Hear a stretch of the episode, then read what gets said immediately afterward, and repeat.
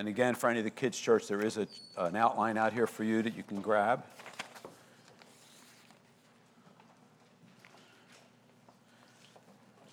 Well, let's have a word of prayer for the Word of God this morning as we come to the Lord. Join me in prayer. Father, we just want to thank you this morning. We just thank you that we could um, worship you together and we could join the chorus of brothers and sisters who started our time yesterday afternoon worshiping you their Sunday. And we now have joined in that chorus and we're sort of uh, closing down the worship. Um, a 24 hour worship of, uh, of your people, lifting up our hearts, coming together. And um, in doing that, Lord God, we are thankful that you give us worship, you give us fellowship, and you give us your word. We pray today for the word. We thank you for it, Lord. We thank you that it nourishes our souls, that it guides our hearts and our ways. And Lord, um, it is a privilege to preach this word and an awesome responsibility before the living God. And so I come humbled by the word itself and humbled in presenting it and ask Holy Spirit that you will take this word and you will speak it to each heart as each heart needs to hear it, Lord God.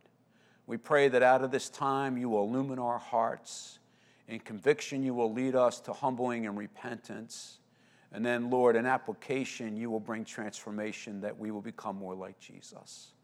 And in this, prepare us to come to the table together that our souls may be refreshed and our faith strengthened. And we pray this in Jesus' name.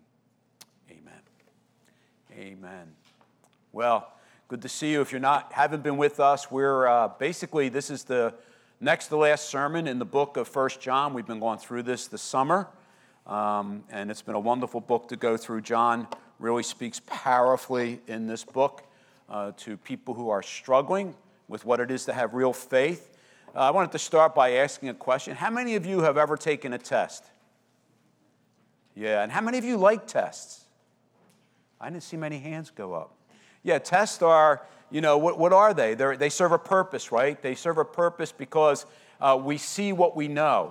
Uh, we actually, they, they put us out there and we can't lie anymore. We, we can't have counterfeit oh, I'm a grade A student when my work is a grade C student. You know, these are the things that uh, tests do. And as I was thinking about this first John, there's, there's a lot about tests. And um, I was reading an article in the Inquirer. Yes, I do still read the paper in the morning. I know many of you don't, um, but I love getting it delivered. I love sitting down with my cup of coffee and reading it. Just call me old school, but I love the paper. And uh, there's always some interesting op ed uh, pages in the paper. And um, this, this uh, Thursday, I was reading one and I thought, this is really interesting because it's a lot of what John is doing in what he's uh, proclaiming in 1 John. So listen to this. Um, our city continues to be hit by an unprecedented epidemic, and I don't mean COVID 19.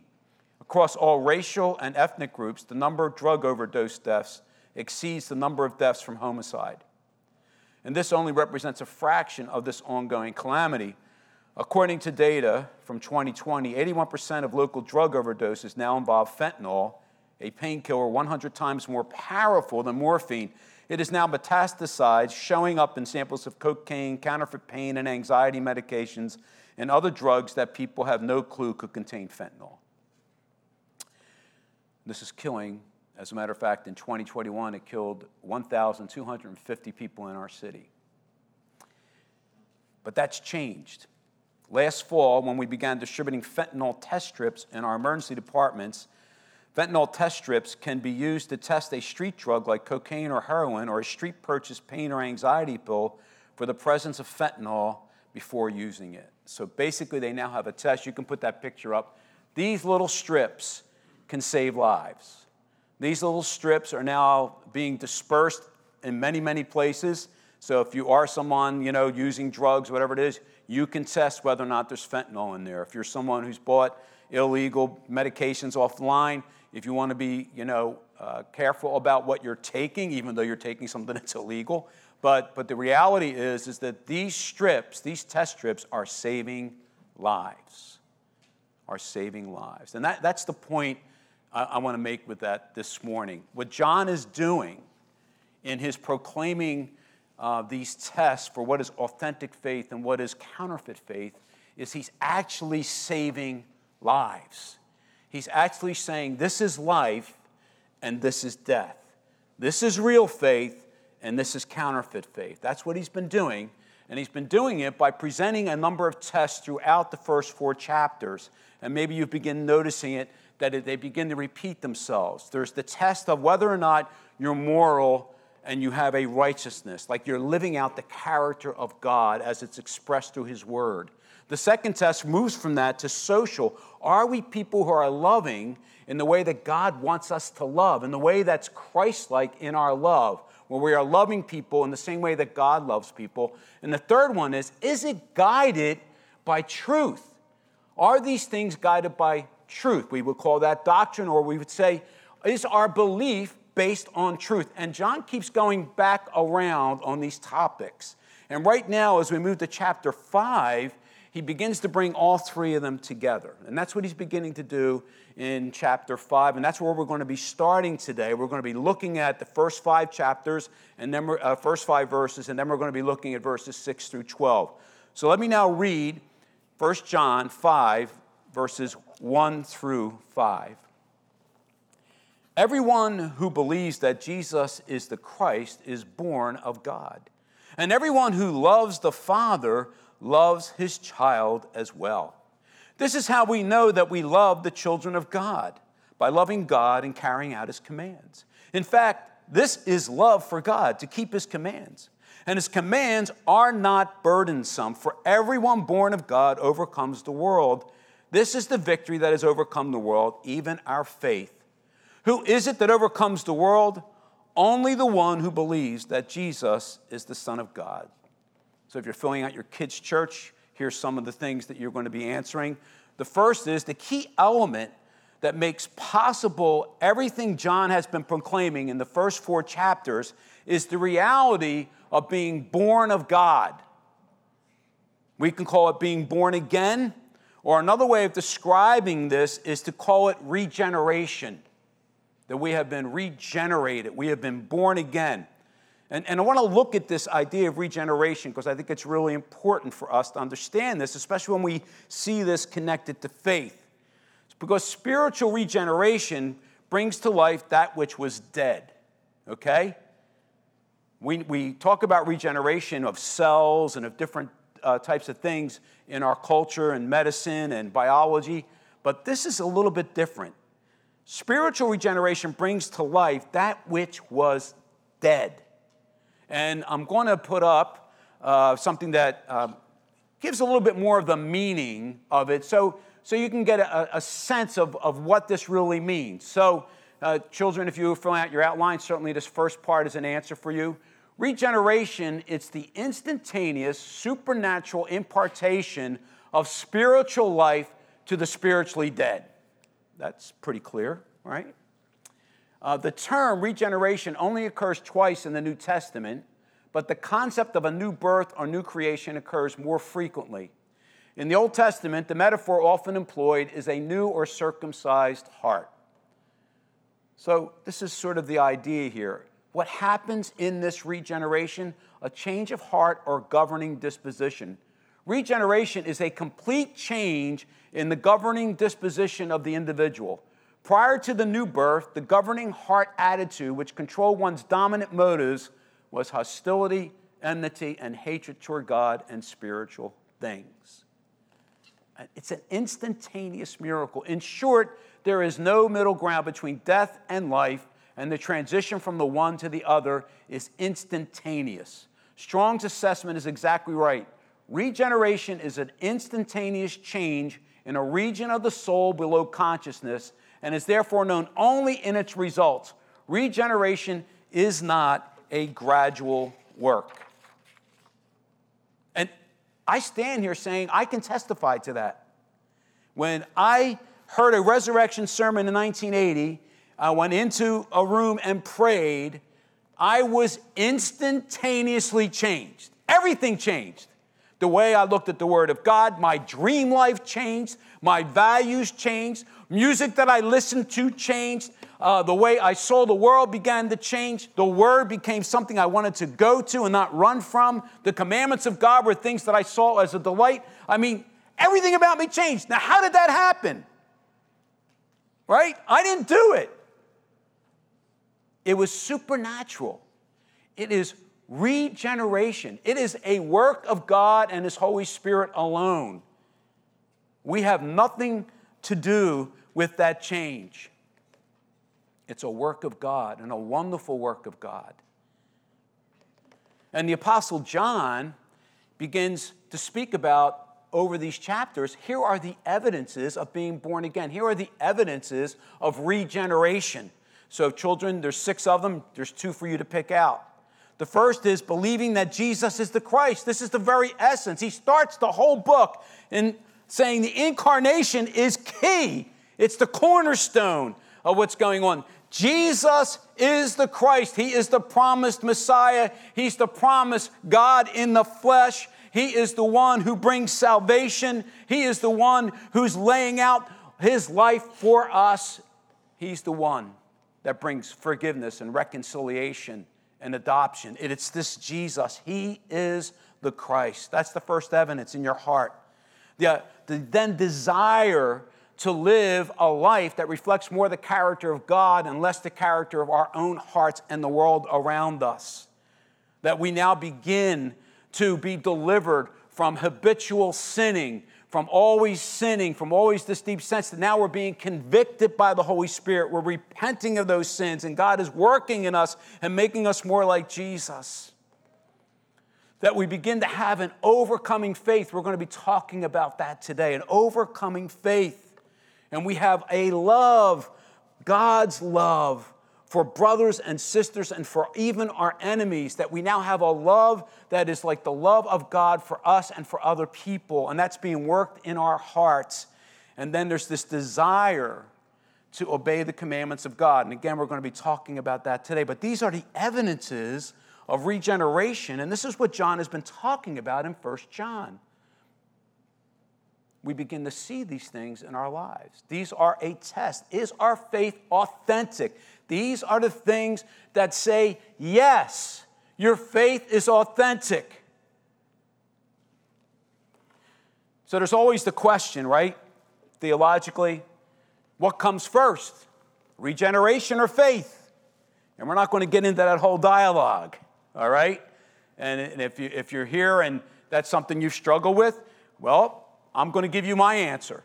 Um, born again, regeneration comes first. And when you look at this text, the text and the way the Greek is written, the actual tenses of these verbs uh, are really different, right? So the idea is born of God is in a perfect tense. The perfect tense means a past event with a continuing consequence. A past event with a continuing consequence. Faith is in the present tense, a present continuing activity. So born again started it, continues, and faith came when we were regenerated in our hearts to see our deep need and our wanting to go in repentance to Jesus. So that's the idea behind here. And I believe that Ephesians 2 4 really speaks to that. If you could put that up, that'd be great. But because of his great love for us, God, who is rich in mercy, do we, is that where it ended? Okay. Maybe I'll have to do it here. God, who is rich in mercy, you're right, made us alive with Christ, even when we were dead in transgressions. It is by grace you have been saved. Do you see what it says? He who's rich in mercy, listen, made us alive with Christ even when we were dead in transgressions. And it's by grace you have been saved. And then he goes on a little further in that chapter to say, and grace is a gift of God. Faith is a gift of God. So we are people who have been regenerated through a truly total work of God. We have nothing to do with it. And our faith is a gift. I'm glad you got that theological lesson, and uh, if you have any concerns about it, come to me afterward. But but it, it's important for us to understand because then he moves into this idea that everyone who loves the Father loves the child as well. Born again into his family. It's this idea that, hey, I'm the father, I have children, my children are part of our family, and we love one another. We love the Father. And, and this is something that I think cuts across many things because this is the common ground of Christians. This is it. That we are born into the family of God. It's not race, it's not class, it's not culture, it's not language or any other distinction, only a common birth in Jesus Christ and a common desire that He is the Lord of our lives. So, this means we don't limit our love to our own denomination, our own network, our own liberty communion, to our own social or financial status, to our own race, to our own political perspective, to our own exact theological perspective. Because when we're born of Christ, we're born into the family. How many of you, this is a good test, how many of you, everybody in your family thinks the same? Yeah, we laugh. We laugh. Of course, that's not true, right? There's disagreements. You get around the table, and this person has a political perspective, this person has this perspective, and around our table, it gets a little loud. I don't know about your table. But this is the same with Christianity, right? But it doesn't mean that we don't belong to one another in Christ Jesus. It doesn't mean that God is our Father. It doesn't mean that we are a family together. Yesterday, for us who went down to the outreach down on Diamond Street with our brothers and sisters at Verity and Vision and Missions, well, there was a picture of that, right? What do we have? We had people from all over, different social status, different race. You know, we could go through the list of what we were different in, certainly different theologies. But here we were, the family of God on a street in the middle of the city, preaching the word of God, loving people, and giving them things that are necessary for them, and bringing people in. Like, this is what it's all about. And this is what John is getting at when he's talking about these things. This is authentic Christianity. You want to see it? It's right there. There's a picture. Go to Revelation 5. Every tribe and nation and people will be coming before the throne of God. This is what it's all about. This is what we're moving towards. But, brothers and sisters, that's not what's happening in our culture, is it? The church is growing more divided, more judgmental, more hatred towards one another. There's so much division over things that by God's grace we could disagree with, but why would we hate a brother and sister because of that? Why would we not share a meal with them? Lord, help us. Lord, help us. Lord, help us.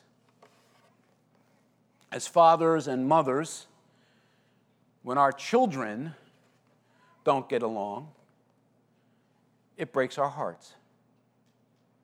Does it not break God's heart that His children are not living in unity together, are not loving one another in the way He's called us to love one another? And I know it isn't easy, and I know there's all kinds of complexity to it. But if our first prayer isn't, Lord, show me how to love people, we are starting in the wrong place. We are starting in the wrong place. And as he moves, then, as this challenge comes, he moves and he leads us to the commandments. He leads us to the commandments. And I think John has been hinting all along about the commandments and obeying the commandments. And what's so important about that? And why is it that when we live out of the commandments, it means that we're loving God and we're loving other people? And, and as he's been hinting at this, he's now going to make it explicit that loving God and others is informed by obeying his commands. His commands are the blueprint for what love looks like in relationships. And these commands are not burdensome. So, if this is true, I want to take a moment to reflect on the commandments and the stereotypes that surround them. Because if you're like me growing up, I saw the commandments as burdensome. I saw them as killing my joy. I saw them as taking away the things that I want. I saw it as fire and brimstone, and I didn't want nothing about it. Maybe it's the way it was taught, but I think more it was about my own heart. But let's, I'm going to take a couple pictures and let's look at these pictures and get an idea of where maybe some of those stereotypes come from. So put that first picture up. This is Mount Sinai. And when it describes Mount Sinai in Exodus 20, it, there's, a, you know, there's a real description. There's lightning, there's smoke coming up from the mountain, God's on the mountain, and, and Moses has to walk up the mountain. So that sounds a little scary, and people aren't supposed to approach it. So, uh, whoa, okay, so there could be a little bit of like, okay, what's, what's really going on here? Well, put up the next, next picture. And I think that this is sort of the picture we get with Moses getting the commandments is that lightning is striking and Moses is standing there and like God's coming down on him like fire and brimstone and, and that this is the law and you better do it or else. Sort of, sometimes that's the way it's even been preached, right? But let's put the next picture up. And you see this picture? God is talking with Moses. He's actually in relationship with Moses. And when you begin reading through that Exodus, it says that God and Moses spoke. They actually had relationship. There was interaction between God and Moses. There was a relationship. It wasn't about fire and brimstone. It was God explaining and bringing to Moses what we could call it the manufacturer's handbook. In other words, he's saying to Moses, Look, your people have been made in my image. Sin has separated us, but I have brought us together to call us our own. And, and we need now to know, you need now know what it is to live the character of heaven on earth, what was really intended. And what the commandments are, are a way in which we relate to one another that reflects the character of heaven on earth. And that was God's intention with the commandments because our hearts needed to be educated. And so uh, go, go to that. Let's just go through the Ten Commandments. You shall have no other gods before me. You shall not make idols. You shall not take the name of the Lord your God in vain. Remember the Sabbath day and keep it holy. Honor your father and your mother. See, we move from that relationship with God where we see God as, as the only God, the God who loves us, the God who's created us, the God who receives all the glory. And then the next thing is from that vertical relationship, comes those relationships that are horizontal with one another.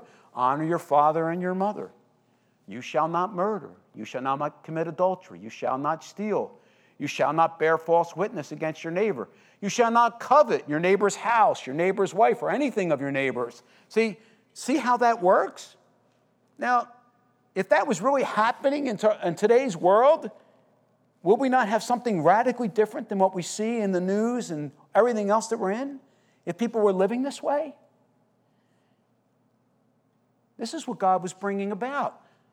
And then you go to Exodus 21, and he's talking about how do you deal with personal injuries. You go to Exodus 22, what is protection of your property? What is your social responsibilities? In Exodus 23, uh, laws of justice and mercy. All of these are about how we relate and love and come alongside one another as human beings who are living out the character of heaven and earth. Why would these be burdensome to us, right?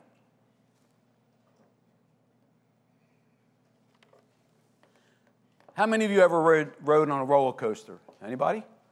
I love roll. I loved it. I mean, now, especially with the new, you know, loops and all that, it gets gets a little too much for me. But one of the things that uh, you do on roller coasters is if you're going down one of the old ones, they will put a bar in front of you, right, and it would protect you and that way you could really do what? You could enjoy the ride, right? You, you could hold on. And when you were going down, you feel like you're falling out. No. And, and, and just think about life as a roller coaster. There's all kinds of things in life that happen, right? We're going down the roller coaster. And, and the idea is, is that the commandments are just like that bar holding you in or the harness holding you in. They are the things that make you enjoy the ride of life. They are the things that make you enjoy life. These commandments if we live them out, give us joy in our relationships, gives us the ability to love one another and respect one another. And so it's, they are really that made to help us. And Jesus even explains that when he goes to the Sermon on the Mount. And he takes that and he begins to explain it even a little bit further about how this takes place. And so, this idea that they are burdensome, that they're, they're hard, um, it's not what Jesus says in John 14. He says, If you love me, you will keep my commandments. And in Jeremiah 31 33, the promise was for those that are regenerated, listen to this promise. This is the covenant I will make with the people of Israel after that time, declares the Lord. I will put my law in their mind and write it on their hearts. I will be their God, and they will be my people. You see that? Maybe now you might think about the commandments differently. Children, you didn't get fire and brimstone this time when somebody was telling you about the commandments. They were actually telling you this was God really speaking to us about how it is to live lives that God will live. And as we saw Jesus live when he was on the earth. He did this. When you read the Gospels, that's what you're seeing. They're being lived out in Jesus' life. It's just wonderful thing that God has given us. And, and, and for a moment now, I want to take us and, and talk a little bit about, I think, a mindset that's becoming much more prevalent among believers. And, and what, what we see happening is believers are taking general principles from the scripture like love, justice, mercy, peace, the kingdom of God, and then they make the principles the criteria of what is right and wrong without letting the specific commands and promises of Scripture determine the content of the criteria. Now, let me, let me explain that a little bit. See, the principle is lifted out of Scripture, and what is happening is the command itself of what love is is being ignored, and what's being put in this place is a personal agenda or the way that I feel or the way that my culture is telling me that this principle is supposed to be. This is the way love is supposed to express itself. This is the way we are supposed to enter into racial relationships. This is what the political agenda would be. And it's taking the principles, but not having the content of the commands guide and lead. So it's more about desires and feelings and social pressure. And we see this, right? We see it in all that people are believing in sexuality. We see it in ethical issues. We see it in gender issues. We see it in racial issues. We see it in political issues. And we have to be careful. That's why these commands are so precious to us, because they speak to us about these things. And, and they don't say, don't love, but they say, love, or speak the truth in love. There's a balance between that truth that's being talked about, that John has been talking about, and the love that we are supposed to be expressing to other people. And if we're not in this word, if we're not looking at these commands, if these commands aren't filling our hearts and minds, then we will be sucked in to the social pressure, we will be soaked into what is our feelings, and we will not have the Spirit of God illuminating in our hearts what is truly authentic as we step into these situations. Now, this is complex, right? I'm not saying it's easy. There's a lot of layers here. But I got to say, what I see, the trend is we're more than willing as a church to be influenced by the social pressure and feelings than we are by the commands of God.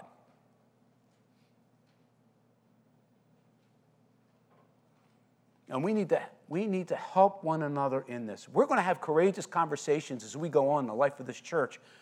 How are they going to be led by the Holy Spirit if the people of God aren't basing these things on the truth of the Word.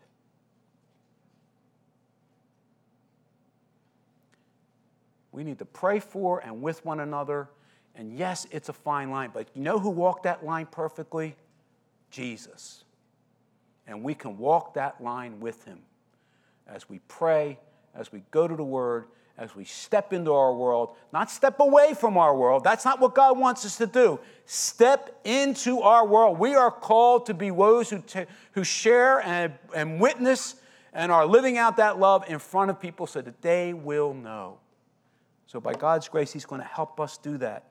And, and so, uh, there's a deep sense as He moves us in this that they are not burdensome to whoever is born in God these commandments, but as a result of these commandments and us living this way, we will overcome the world.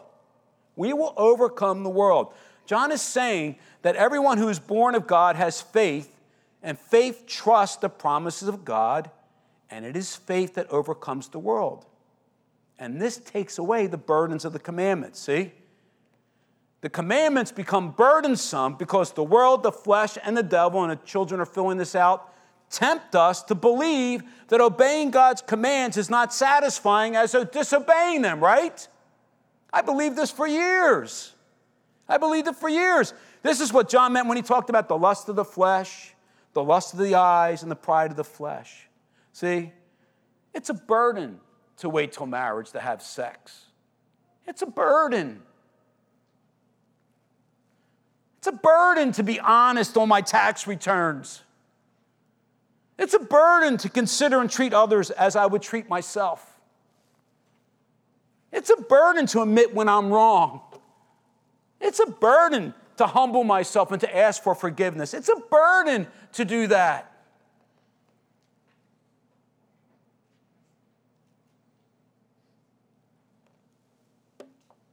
But faith says to every temptation, no. Faith says, no. I will not buy the lie. I will not buy the lie. These things are not a burden to me, they are going to destroy the things that I love, the relationships that I have the integrity that's in my heart, my relationship with God Himself, they are going to destroy that, not satisfy. They'll satisfy for a moment in the flesh, and then they will disappoint and not be enough.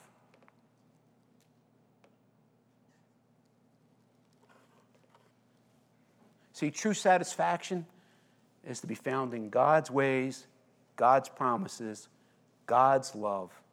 Nothing can compare to the joy of fellowship with God now and the glory to be revealed in what is to come, brothers and sisters. And this is why I really believe John moves right to a testimony here. He now says, This is truth. I'm bringing it to you. This is, this is real. This is what it's like to be someone who loves, someone who is in Christ. But, but let you now have a testimony. And guess whose testimony he gives? God's testimony. You can't have any greater testimony. So let me read verses 6 through 12. This is the one who came by water and blood, Jesus Christ. He did not come by water only, but by water and blood. And it is the Spirit who testifies, because the Spirit is the truth, for there are three that testify the Spirit, the water, and the blood. And three are in agreement. We accept human testimony, but God's testimony is greater because it is the testimony of God, which He has given about His Son. Whoever believes in the Son of God accepts this testimony. Whoever does not believe God has made him out to be a liar because they have not believed the testimony God has given about His Son.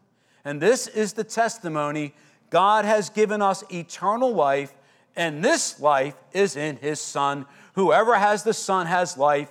Whoever does not have the Son of God does not have life. Hallelujah. This is an amazing word. You know, John, John's sort of speaking now as if he's in a courtroom, and John's bringing forward witnesses to testify on Jesus' behalf.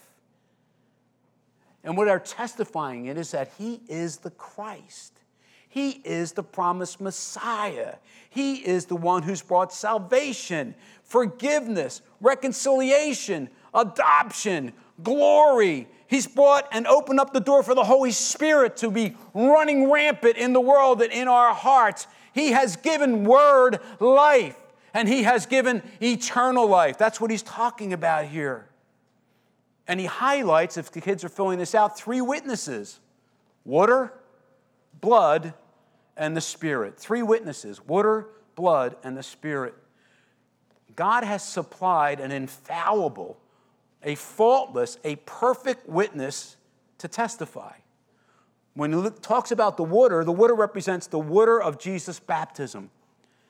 At Jesus' baptism, God spoke, This is my beloved Son, in whom I am well pleased. And in his baptism, he identified with the sins of humanity. And the blood represents Jesus' death on the cross in our place, making atonement for our sin. And the Spirit testifies to the truth of these facts, sealing these truths to our hearts an internal testimony that is supernatural. We talked about that in the regeneration. Right? This, these are the three that are testifying, even right now. And what they fought against was the Antichrist. What they fought against was the people who are out there saying, God could never die on a cross. Jesus had the Spirit come in him, and then the Spirit left him when he was on the cross. There's no way that God dies. But no, God says if Jesus did not die, there is no forgiveness, there is no reconciliation, there is no adoption, there is no salvation, there is no relationship with God. So don't make me out to be a liar. So he's speaking about there. And I love what 1 Corinthians 2, verses 12 through 14 says. What we have received is not the spirit of the world but the Spirit who is from God, so that we may understand what God has freely given us. This is what we speak, not in words taught us by human wisdom, but in words taught by the Spirit, explaining spiritual realities with Spirit taught words. The person without the Spirit does not accept the things that come from the Spirit of God, but considers them foolishness and cannot understand them because they are discerned only through the Spirit. Holy Spirit be poured out Holy Spirit be poured out right now into the hearts of our children and our families and our neighbors. Holy Spirit, rain down revival. Holy Spirit, come and regenerate hearts. Holy Spirit, do what you can only do. And, brothers and sisters, how amazing it is that what He does through the Son is that we have life and we have eternal life. We have life. That's what it says. We have life in the Son. The Son brings life. You know, when we have something, it, uh, it gives you what it can, right? If you have $100, it gives you what $100 can give you. If you have a dog, the dog gives you what the dog can give you. If you have a lawyer, the lawyer stands and does what the lawyer is supposed to do for you, right? When you have Jesus, you have what Jesus can give. You have what Jesus can give. What can He give?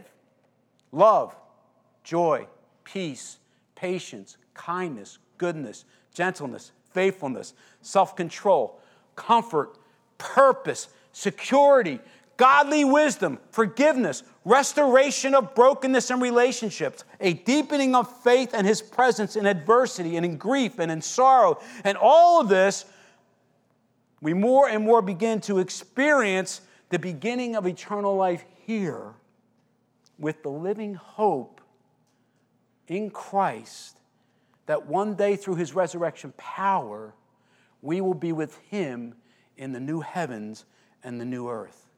In Colossians 1, verse 27, it says, Christ in you, the hope of glory. Brothers and sisters, that's why John leads us to this, because he's saying what you can do is what Christ is able to do in you. You are able to love the way God loves. You are able to forgive the way God forgives. You are able to step into situations with truth in the way that God has. You really are the witnesses as Jesus was. And so now you're in this world with a purpose, and that purpose is to do what? That purpose is to love. That purpose is to proclaim truth. That purpose is to step into other people's lives. That, that purpose is to be that testimony that God is alive and loves everyone.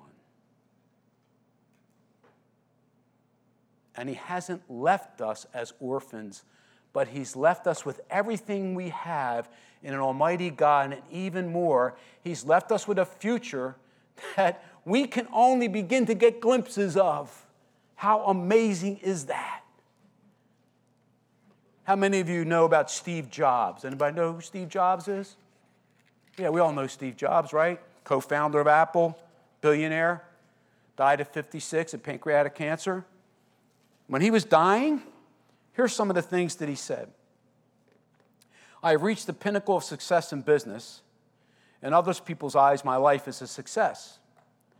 However, aside from work, I've had little joy. At the end of the day, wealth is just a fact I've gotten used to.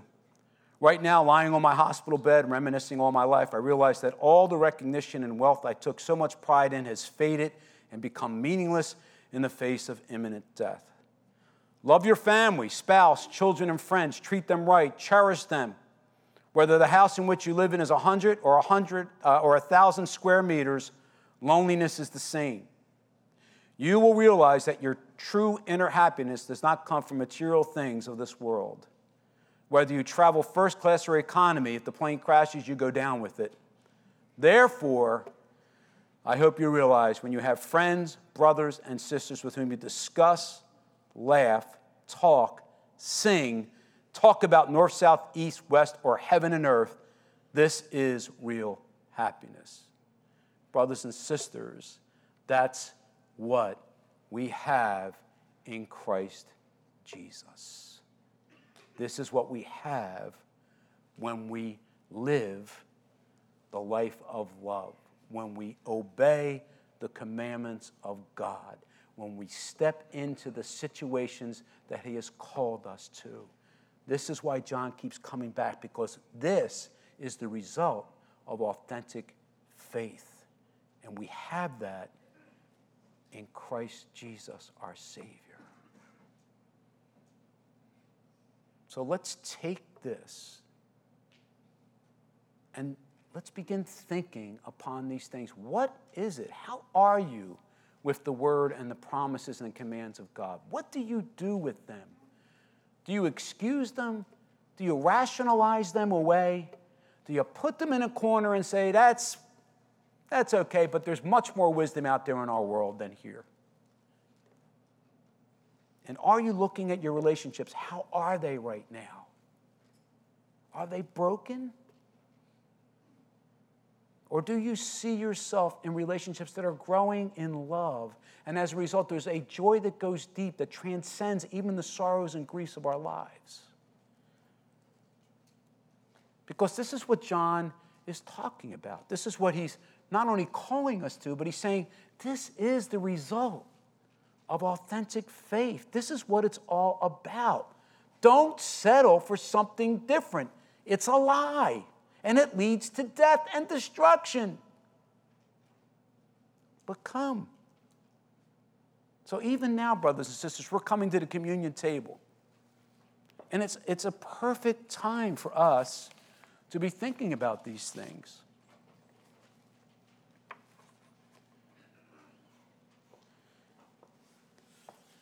Because this table is pointing us to all the things we were talking about this morning. This is saying that Jesus is the Son of God, He is the Christ.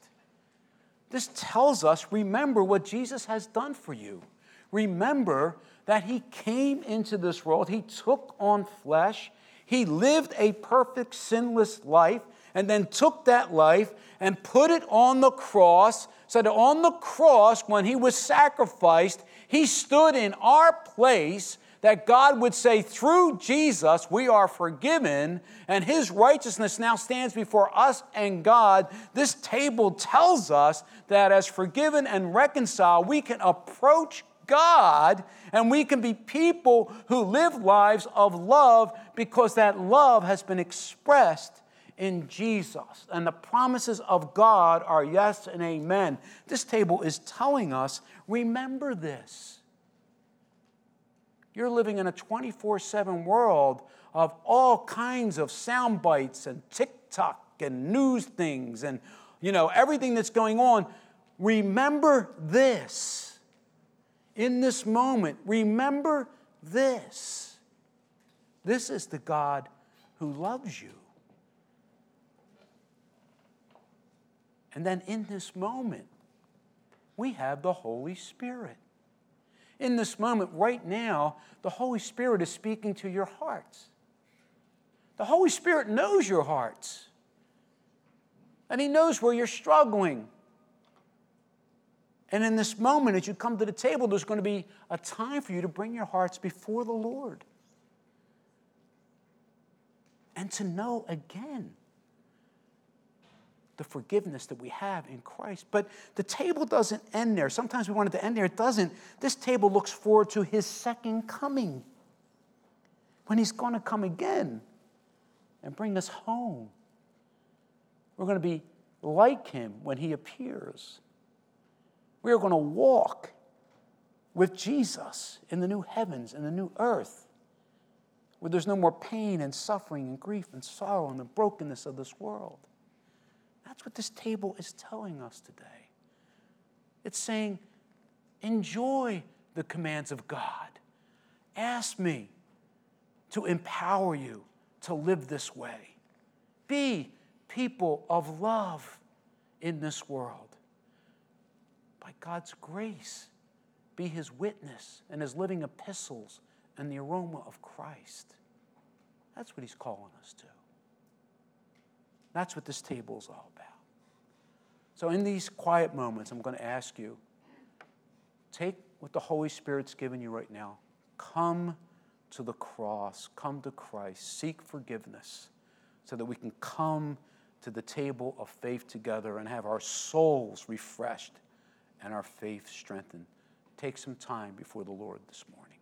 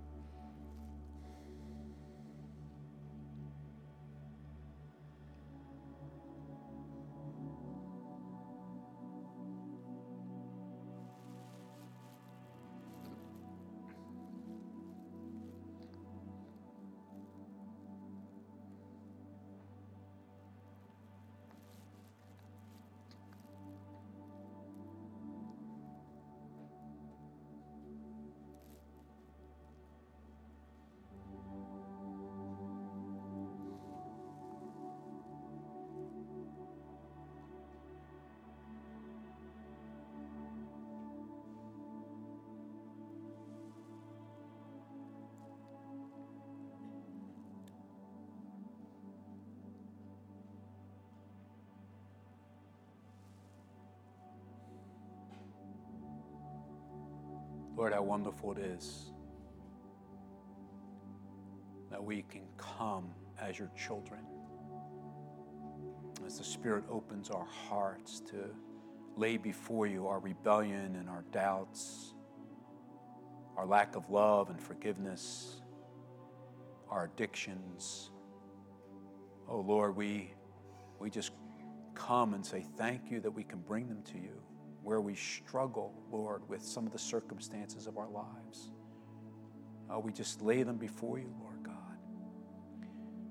Where we, Lord, walk and uh, have a sense that we are more orphaned than we are a child of God.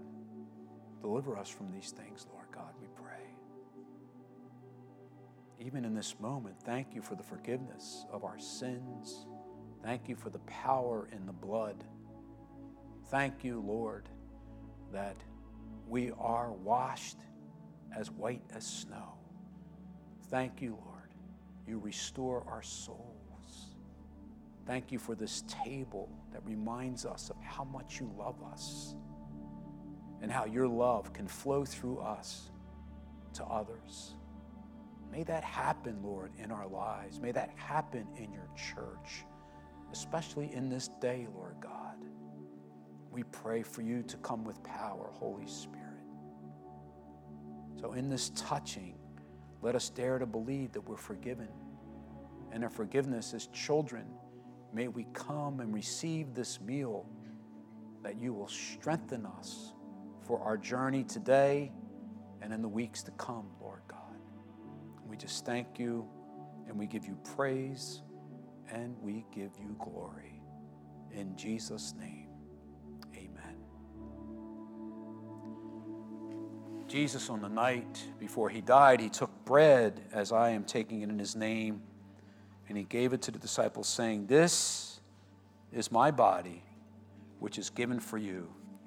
Take, eat, and do this in remembrance of me. And then he took the wine and he said, This is the cup of the new covenant in my blood, which has been shed for many for the forgiveness of sins. Take and drink. We're going to come down now and we're going to minister the sacrament. You can come down either row to receive it and go back to your seats. And then I would encourage you to take it when you get back to your seats. We're also going to be singing during this time.